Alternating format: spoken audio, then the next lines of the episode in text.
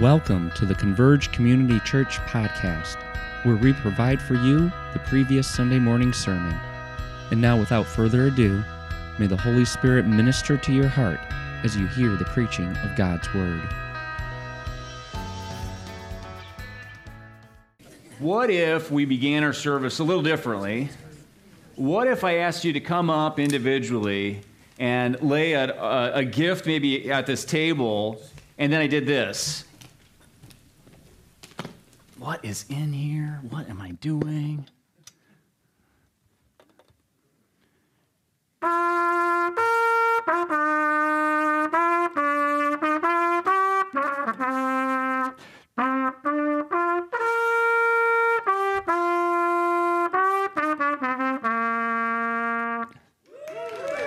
So I, ha- I haven't really played since 11th grade. It's been a long time. But uh, I, I was thinking, there's actually the trumpet in this passage, and I, I couldn't pass up the, the opportunity to bring that out. And, and it talks about giving and blowing trumpets. So I thought, well, that would be kind of interesting. My wife said, you got to play this Lutheran hymn from her childhood. So I, I did that. Um, you know, giving can be an awkward subject. And I really appreciate our church. We don't really emphasize that. And yet you give generously. Uh, this building is a testimony. There's no debt on it. We, we, we purchased this, this building, um, and then people financed it. Gary and uh, a number of guys, they, they kind of organized uh, the, the people sweating and painting and doing all different People still do that, but so much work went in. They calculated all the hours, and it, we just got it for a, a nice price, and the, and the work. I mean, just look at it, it's beautiful. You guys are generous, and so we haven't had to talk about it. Um, then, when we do bring up resources, like when we give to the benevolence, you'll see in the bulletin there's this thing about giving to the benevolence that goes to the poor. We give um, richly, like I think it's like thirty thousand a year to different people paying for utility bills and food and medical expenses, and um, you guys give. Um, but before COVID, we passed the plate, and it's okay to pass the plate. Uh, we'll talk about that a little bit, but uh, we haven't, and the Lord's provided, and um, we might in the future. Uh, but I just love the faith that's expressed through giving in a way of, uh, uh, of worship, of trusting the Lord is the one who owns it all, and we're able to give back to Him and see what He does. Uh, and whether it's sending Jeff tonight, like he's going off uh, to a, a, persecuted nation, or um, uh, we gave a, a, small gift to Justin and Kai Bainey as they go to Cuba. And just your generosity is, is a blessing, and um, it's a, an example for me. At the same time, there are ways we can, can go towards giving, move towards giving, and it, it can be off. And Jesus knows that and highlights that in the passage we're going to talk about. Uh, we can give with a way to make ourselves feel better and to maybe kind of undo or try to redo or try to fix ourselves and, and make ourselves feel better with God. And to be honest, giving does feel good. Um, so we're going to look at what does Jesus actually say about this. So if you have your Bibles, let me encourage you to open to Matthew chapter 6. She's doing the Sermon on the Mount. It's three chapters, 5, 6, 7. We just finished chapter 5. And we're in chapter 6, just kicking this off. And he's talking about righteousness, being right with God, being on good terms with God. The, the big picture of Matthew is let's follow Jesus into his kingdom. Following the promised king into his kingdom. So let's look at Matthew chapter 6, starting at verse 1. And I've, we've asked John Hoekstra to come and read for us. John? And a little tradition uh, we, we've been doing recently is standing, if you're able, in honor of God's word here. So would you stand with us? If you can. Matthew 6, 1 through 4. Beware of practicing your righteousness before other people in order to be seen by them, for then you will have no reward from your Father who is in heaven. Thus, when you give to the needy, sound no trumpet before you, as the hypocrites do in the synagogues and in the streets, that they may be praised by others. Truly I say unto you, they have received their reward. But when you give to the needy, do not let your left hand know what your right hand is doing, so that your giving may be in secret, as your Father who sees in secret will reward you. Thanks. Let's pray. Heavenly Father, Uh, thank you for your word. It is a lamp unto our feet and a light unto our path. You are excellent and worthy of all praise, including our offerings. And teach us now what it means to give. Uh, teach us how to give back to you for your glory and not our own, and teach us how to follow you into your kingdom. Use this, this time, this message for your honor and um, our joy. In Jesus' name, amen. You may be seated. So, again, we're continuing our series through Matthew. Uh, Jesus is on an undisclosed mountain side. He's talking to his like select guys, his disciples, about kingdom living. What does it mean to follow him? And, and this, this message fits with the overall message of the book of Matthew follow the promised king into his kingdom. Jesus is the king. His kingdom, what is that? It's supernatural. He wants us to join him on his journey. He begins the sermon how? Do you remember? Beatitudes. You've heard of that? Nine qualities of kingdom followers and nine subsequent blessings. He then turns to speak directly to his followers. He talks about, you know, in general, here are these blessings, these are, here's the qualities of his followers. But you, you, you followers of me are salt and light. You're light against the darkness. You're a, a, preservative in a world of decay. Why? That your good works might bring glory to your Father in heaven. Kingdom living flows from what the king values. And what does the king value? King Jesus says he doesn't come to abolish the law, to throw out the Old Testament, to undo the Ten Commandments. Instead, he came to complete it, to fulfill the law. In, in a sense, he's on a mountain just as Moses was on a mountain. He's a Moses 2.0, the greatest prophet, priest, and king. He wants us to be right with God, to be on good terms with God.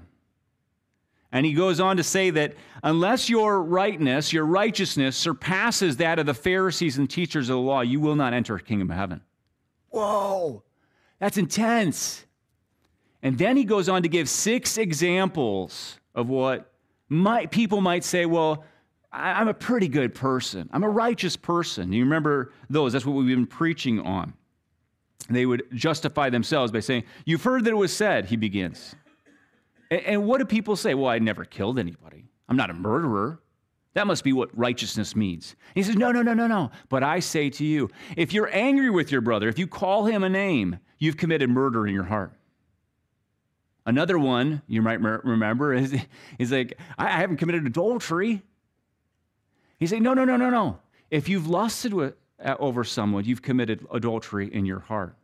And, and the, the, the bar of what does it mean to be good with God, to be right before God, to be righteous seems more difficult and more difficult as we go on. He talks about divorce. He talks about love. He talks about, he talks about oaths, the truth, speaking the truth. He ends in verse 48. Do you remember what he says in verse 48? Look at verse 48 in chapter 5. This is like super intense, super discouraging for me, for me when I read it. You know, if we, without context, you look, what is going on here? We must be perfect as your heavenly Father is perfect. That bar, that mountain seems like Mount Everest, an impossibility.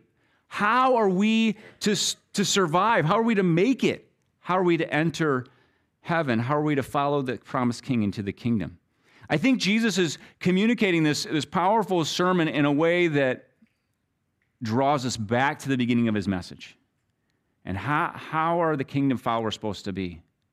Do you remember those nine qualities? Or some of them? Blessed are the poor in spirit. And man, when I look at being perfect, I think I'm poor in spirit. Blessed are those who are meek. What does meek mean? We don't use that word necessarily that much. Uh, humble is another word for that. And I feel humble looking at those six. Blessed are those who mourn. And when the Lord brings that conviction on me, and maybe that's happened to you, and it just it hits you like a nail right in the chest, uh, there are times when you weep. I've wept. I mourn over what I've done. Blessed are the merciful, for they will be shown mercy. Blessed are the pure in heart. I think he's driving us back to these qualities of the kingdom followers on the Sermon on the Mount. The call of the disciple is to be authentically following Jesus. The good news is Jesus said these blessings are for poor people, for the humble people, for those who mourn and who are hungry and thirsting to be better, to follow after Jesus, to be right with God. And God the Father, he, in these blessings, He pours out blessings on each of these people, this, this, this, this follower who's experiencing this. While Jesus fulfills the law, we are to obey it. And, and, and, in the midst of our the disconnect between obedience and reality, we, guilt can seep into our psyche where we can't or haven't or didn't follow the Lord. And Jesus knows that, and he came to alleviate our guilt and shame with salvation and hope through his death and resurrection, which we celebrate in communion. In fact, in chapter one, it says that he came to forgive our sins. He was and is our sole solution to our own unrighteousness. But there's a sense of false righteousness that he's combating. And he, he first, in chapter five, he deals with these rules that people say, you know, I, have jumped over this bar. I haven't murdered anybody. I jumped over this. I haven't committed adultery. I don't lie. You know, I'm feeling good, pretty good about myself. And he, he tries to obliterate that. And now in chapter six, he goes to spiritual disciplines. Because it's not just about what we don't do, but also there's things we do that make us feel better about ourselves before God. And he's going to talk about three things in particular that people think of, even other religions, they think of, you know, if you're a good person, you're going to do what? Well, you're going to give to the needy. If you're a good person, you're going to pray to the deity. If you're a good person, maybe you fast. And again, some religions, these are pillars of their, their religious philosophy. And, and they're good things, and Jesus practices these things and, and commends these things, but he's going to get at something here. So if you have your Bibles, let's dig into chapter 6. Following Jesus involves action. Being righteous means avoiding sin, saying sorry, turning from evil, but it also is about doing good. It's about giving, praying, fasting. When we get to chapter six here, there are these three sections describing standard spiritual disciplines associated with godly living, and each Jesus compares to a, a group of people. Who's he comparing his followers to? Look at chapter 6. Do you see a name of a group of people? Pharisees? Yes. But doesn't use, my version doesn't say the word Pharisees hypocrites. And, I, and I'll, I'll, I'll get to that, but you're right. It, his, his, in his mind, these religious experts, he actually already mentioned in chapter 5 the Pharisees and, um, in comparison to them. But in chapter 6, he uses the word hypocrites. And what's a hypocrite? They are, I, I heard someone say something. They're in the synagogues, yep. They're teachers, they're experts of the law, they're seeking recognition. They might say they're doing things for God and they're doing good things. They're serving, giving, but they're doing something wrong. They're doing it for the wrong reason. They're pretenders, imposters of faithful followers. The hypocrites are uh, in chapter 23, uh, where you, you brought this up, uh, Lori, about the Pharisees. He uses this six times to rail against the Pharisees, these religious leaders of the day. His message is a warning because it's not just people out there who are the hypocrites. The danger is actually within here, where we too can fall prey to these, this danger and fall into this trap. So if you're, I, was trying to think of what's the big idea in these four verses. And this, if you're taking notes, I think it is to give to others with a proper heart. He wants us to give, and we're give to others with a proper heart. Let's walk through these verses. And I'm going to show you how I came to this conclusion. Look at verse 1. Beware of practicing your righteousness. And we'll stop there. What does he mean by righteousness, practicing righteousness? I think this is a spiritual discipline, a spiritual pathway, a, path, a, a practice. How's it, how, how do I get the word giving or this concept of giving? Well, it's in verse 2 and it's in verse 3. Thus, when Jesus said practicing righteousness, he's pointing to, in this first example, giving to those in financial need. This could be monetary, seems like it here, but it also could be something else. Remember chapter 5, he's talking about retaliation and giving. There's if someone begs from you and wants your tunic, give or give him your cloak as well, he says. If someone wants you to go one mile, go with them two miles. There's a sense, let's say you're on a fixed income or you don't have an income, which is a number of us in our church, you still have an opportunity to give and practice this righteousness through giving, and giving doesn't have to be just financially. So it relates to all of us. Let's look at verse 1 again. Beware of practicing your righteousness before other people. Now, he's not saying it's wrong to practice before other people, but it says beware of it. Um, I was talking to somebody the other day about this passage. What was it like to give in Jesus' day? Much of the Old Testament, if you remember, talks about sacrifices, or the practices of sacrifices. They go to the altar, they sacrifice an animal um, for a thank offering or a sin offering. It's very public. It's a very public practice. So was was Jesus poking at that? Does he want us to never give in public? And I think some people they like, well, we got to give anonymously. I I don't want any recognition. Um, I, I, I, worked at UPS once, and I don't know if this guy was a believer or not. Uh, we never had any conversations about that, but any recognition would make him furious. And, and there's some people who hold this perspective that you can't give publicly. Is it wrong to, you know, uh, you go to the library, public library down here, there's bricks with people's names on it and, com- and companies' names on it. Is that wrong? Is it wrong uh, for us to take an offering? No, I, I don't think that's what Jesus is getting at. Jesus gave his life publicly. Even consider this example Jesus gave his life publicly on a cross for us needy people. So, what is his concern? What is he getting at? The, the problem is the heart, is the motivation. The hypocrites were not giving out of a proper motivation. It, it looks like it's this is for God, this is a, a gift back. You know, but what is it about? It's about themselves. Look at verse 1. Beware practicing your righteousness before people. Why? In order to be seen by them. They wanted to get noticed, they wanted some recognition. But that was not all. Look at verse 2. Verse 2 makes it even uh, look worse. What are they looking for in verse 2? Anyone? Praise. Look at verse 2. Thus, when you give to the needy, sound no trumpet before you, as the hypocrites do in the synagogues and in the streets, that they may be praised by others. They wanted worship. That fueled their generosity. To put it crassly, they wanted people to worship them. Now, did they blow trumpets back in the day? You know, is that a practice? So, one commentator, I thought uh, it's, it's a fun one. To, it, I've enjoyed reading this commentator, and he said this quote this there's no evidence of literal blowing of trumpets with almsgiving.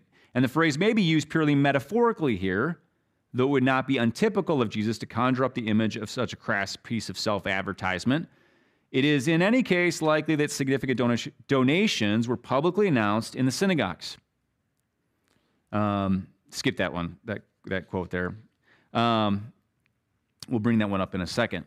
So you remember, Jesus is not afraid of using metaphors or word pictures. What he says here grabs their attention. It makes you listen. And it may, you know, it may actually be what they did, but they're going to remember this. It drives home a point. He, remember, he talks about cutting off your, your, your hand or gouging out your eye before this. So, this is a really strong image. In fact, after this, um, I think I, I, for some reason I, I, didn't put this in my notes, but he talks about, uh, you know, try to give so that your left hand doesn't know what your right hand is doing. That's how we're supposed to give. It's impossible but it's memorable and it gets at a point. Um, so, back in the cultural context, this scholar's source stated that there were some measures to give in secret in Jesus' day. Um, here's c- citation. Now you can put, put this, this one up there, Ian. Um, so, there's two rooms in the temple where donations were made. One which is known for Harry Potter fans, and I, am one of them. I know there's. I saw. I saw in the paper someone dressed up as a uh, some of them uh, at the trick or treat thing as the Chamber of Secrets, where worshipers used to put their gifts in secret, and the poor of good family received support in for them in secret. The ideal of secrecy was thus well established, even though not always observed in practice. Thank you, Ian. Um, we may have many examples in the Bible of giving publicly, like I talked about, is the offerings in the Old Testament. Um, in Jesus' day, we have an example in Mark chapter 12. So if you have your Bibles, you can go to Mark chapter 12. Here's another example. They're just going on and they're, they're near the temple. There's, there's a, a giving happening, and he's using this as an example uh, for teaching his disciples. Starting at verse 41. And he, Jesus, sat down opposite the treasury and watched the people putting money into the offering box. Many rich people put in large sums, and a poor widow came and put in two small, uh, two copper, small copper coins, which make a penny. And he called his disciples to him and said, Truly, I say to you, this poor widow has put in more than all those who are contributing to the offering box. For they all contribute out of their abundance, but she, out of her poverty, has put in everything she had, all she had to live on. This giving was an open.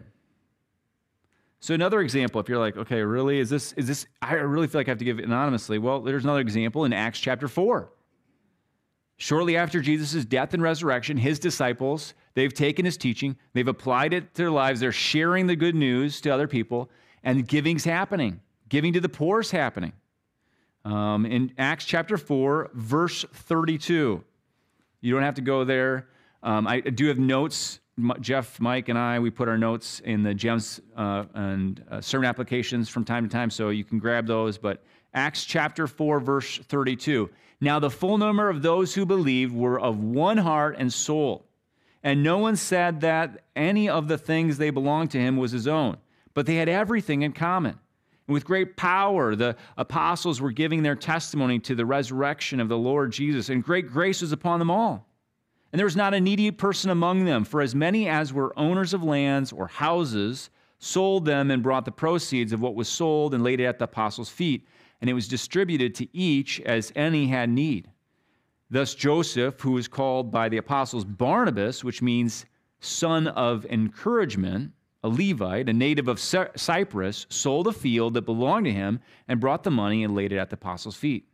Just one more example that they didn't interpret Jesus' prohibition to giving publicly as a universal application all the time. Why? Because they see he's getting at something, he's getting at the heart. There's a tendency for our hearts to want to justify ourselves, to make ourselves feel better, to make ourselves right with God and it's not the right way. It's not with the proper heart. It's with the heart that wants a little bit of that praise ourselves. We want to be thanked. We want to be honored. We want some recognition. We want some credit. Jesus says in chapter 4 to the devil who tempts him to give to get credit he said, You shall worship the Lord your God, and him only shall you serve. He, he wants his followers, if we want to follow Jesus into his kingdom, to follow with a proper heart, with a proper heart to God. So, a question for us is whose praise are we seeking? What, what's going on with our hearts when we give? I, I thought of, you know, it's helpful sometimes to take the text and look at it different ways and, and to think diagnostically how is my giving? What does my giving look like? And so here's three questions. I'll go through each, talk a little bit about them. Um, first to consider. First, when you give, do you do you look for some kind of something back, like some acknowledgement? Think about that. Are, are you, do you ever try to draw attention to what you just did? Do you want people to think well of you? Do you want a pat on the back? Do you ever sort of drop hints? And, and you, it doesn't have to, you don't have to think necessarily just in the church setting. Sometimes we can get our, our frame of reference is just kind of right here, but You know, maybe it's in a, a marriage, marital relationship. You kind of drop a hint what you did, that little that that chore you did, that extra chore you did, because you want some acknowledgement. You know, um, maybe it's in a work situation. You know, where you're you're trying to drop hints so that you can get some kind of credit. And to be frank, I I can I can relate to that. If you're if you're like, yeah, that's me. Um, Jesus warns us and calls us to look to God for credit, who sees what's in secret and not man. Second question ask yourself Are you okay with not getting any credit? Just imagine you do that good thing, that good thing in your mind, and no one ever says peep about it. They don't say a word, nothing. No credit, no acknowledgement. Are you okay with that? You go to your grave and you're never recognized. It's not written up in the paper, it's not on the gravestone. No one says it at your funeral. Are you okay with that? Jesus says, okay, imagine that. I want you to, to live giving to God and not for that kind of eulogy. Uh, finally, here's another one. If you're like, maybe you're that introvert who's like, I really don't want to, I don't want any acknowledgement. I actually don't want to be up front. I don't want anyone to say my name. I kind of want to just be that mouse or that person on the wall that, or the, you know, the fly on the wall that no one notices. Are you okay with other people getting credit? You know, this, this, this happens in my heart every once in a while, um, actually too frequently, where someone's getting credit and acknowledgement and I get jealous. Does that happen to you? Or envious? You're like, you know, I did that too, you know? Or, you know, I could, I, you know, you could, you could give me some praise too, or they don't really deserve that, you know? Like, so something can happen in our hearts. What's going on there?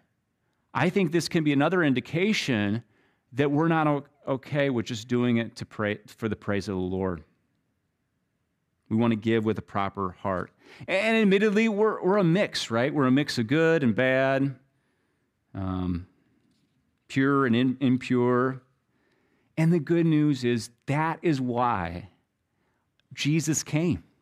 He came to save us from our sin and to help us. The only way we can really be righteous when the bar is up here is that He is righteous and fulfill the law, and so that we can have His righteousness through faith in Him and His grace, gracious work on the cross. He came to die and forgive us of our sin. On a different but related note, we don't only receive forgiveness and grace, but there is actually a blessing inside these verses that's a little hard to talk about. Do you notice the word that's mentioned like three or four times? It's actually mentioned when he talks about praying. It's actually mentioned when he talks about uh, fasting. It's the word reward. And that is, that's a little strange to talk about. What is he talking about? Look, look at verse 1. Beware of practicing your righteousness before other people in order to be seen by them, for then you will have no reward from your Father who's in heaven. Verse 2 says they, they receive their reward because they're getting praise. That's their reward. Reading this verse seems to indicate it's okay, it's actually a good thing to seek reward from the Father. He brings this up again he highlights later in the sermon, and in weeks to come, we will see uh, storing up treasures in heaven, which is another awkward topic. topic. What is that? It, the Bible talks about it, it's a real thing. What is the reward? We've already seen the difference between the hypocrite who's seeking praise, and that's his reward. Well, here, the follower of Jesus is seeking the Father's reward. What is it?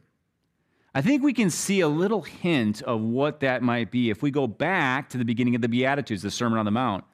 What are the blessings?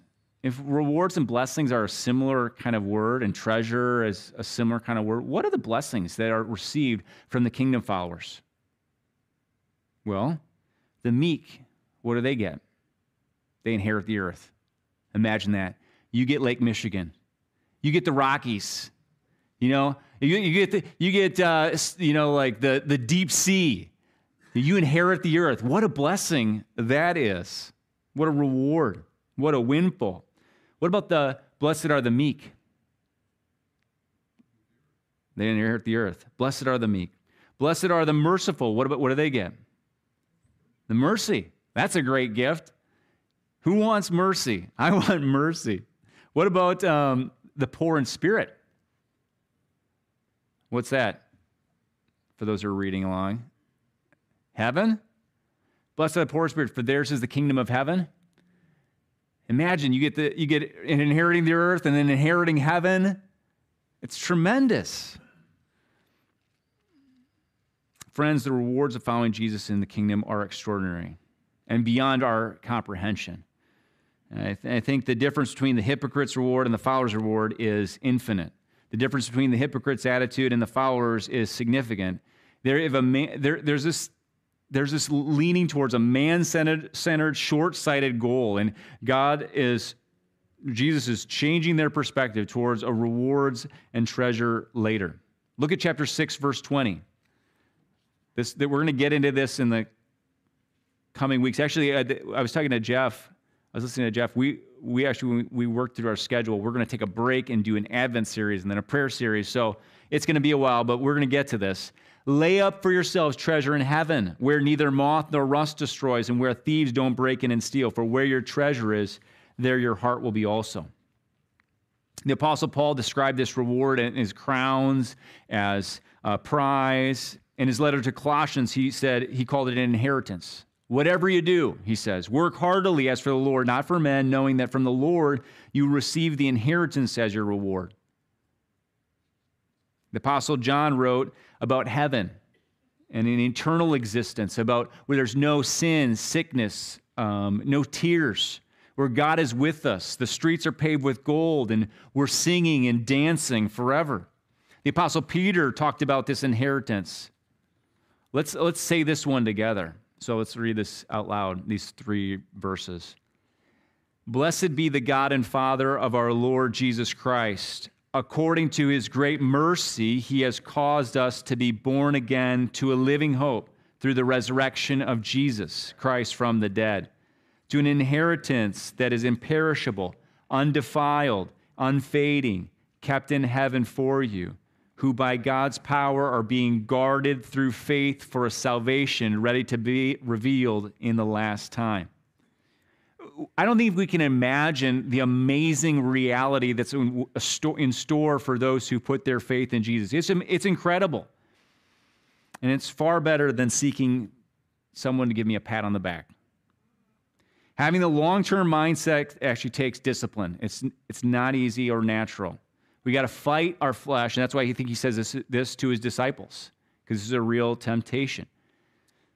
There's a, a, missionary named Jim Elliot who passed away in the 50s for his faith. He said, he, he wrote this in his journal He is no fool, so you're not a fool. He is no fool who gives up what he cannot keep to gain what he cannot lose. He is no fool who gives up what he cannot keep to gain what he cannot lose. John Piper wrote, God is most glorified in us when we're most satisfied in, Him.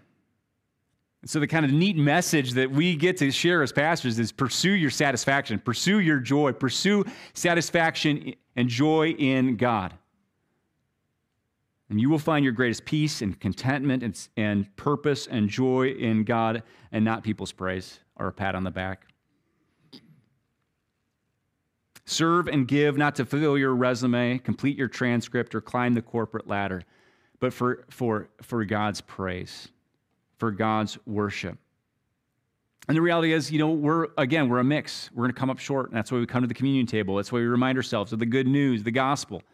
That's why we trust in his righteousness and not our own. So, why do we give?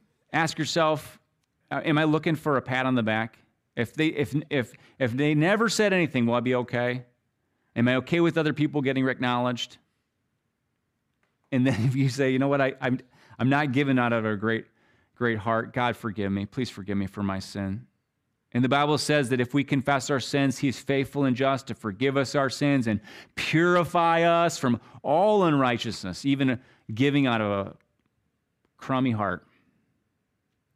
Over the years, I've been given a number of gifts, uh, you know, from people secretly. And I know I, I, I haven't really found out a, a lot of them, but uh, I appreciate it. And I know from giving myself, it is, as Jesus said, it's more blessed to give than receive.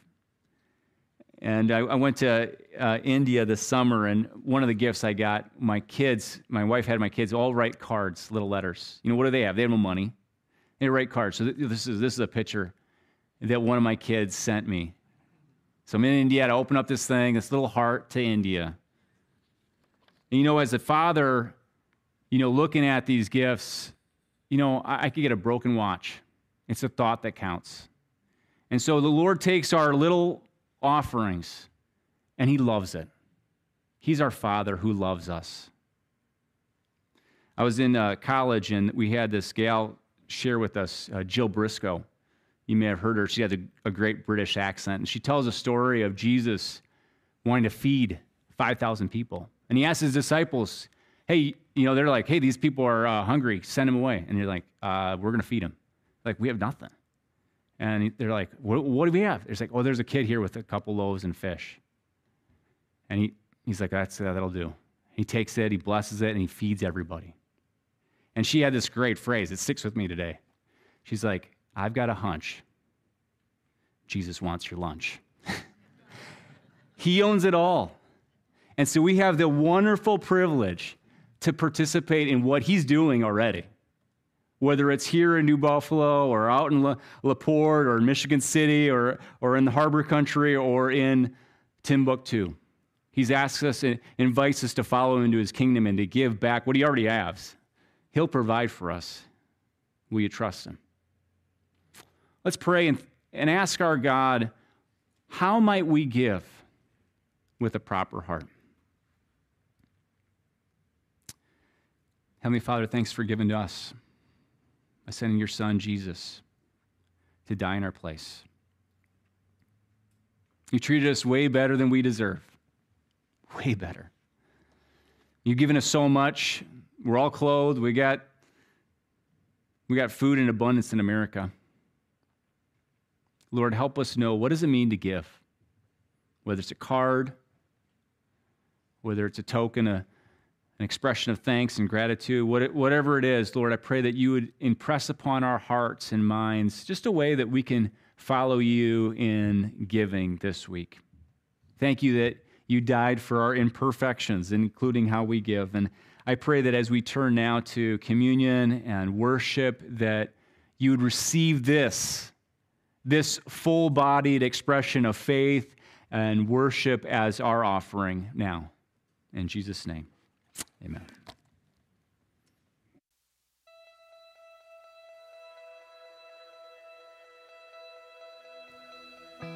We hope you enjoyed this week's sermon. Make sure you come back next week to hear the next message in our series.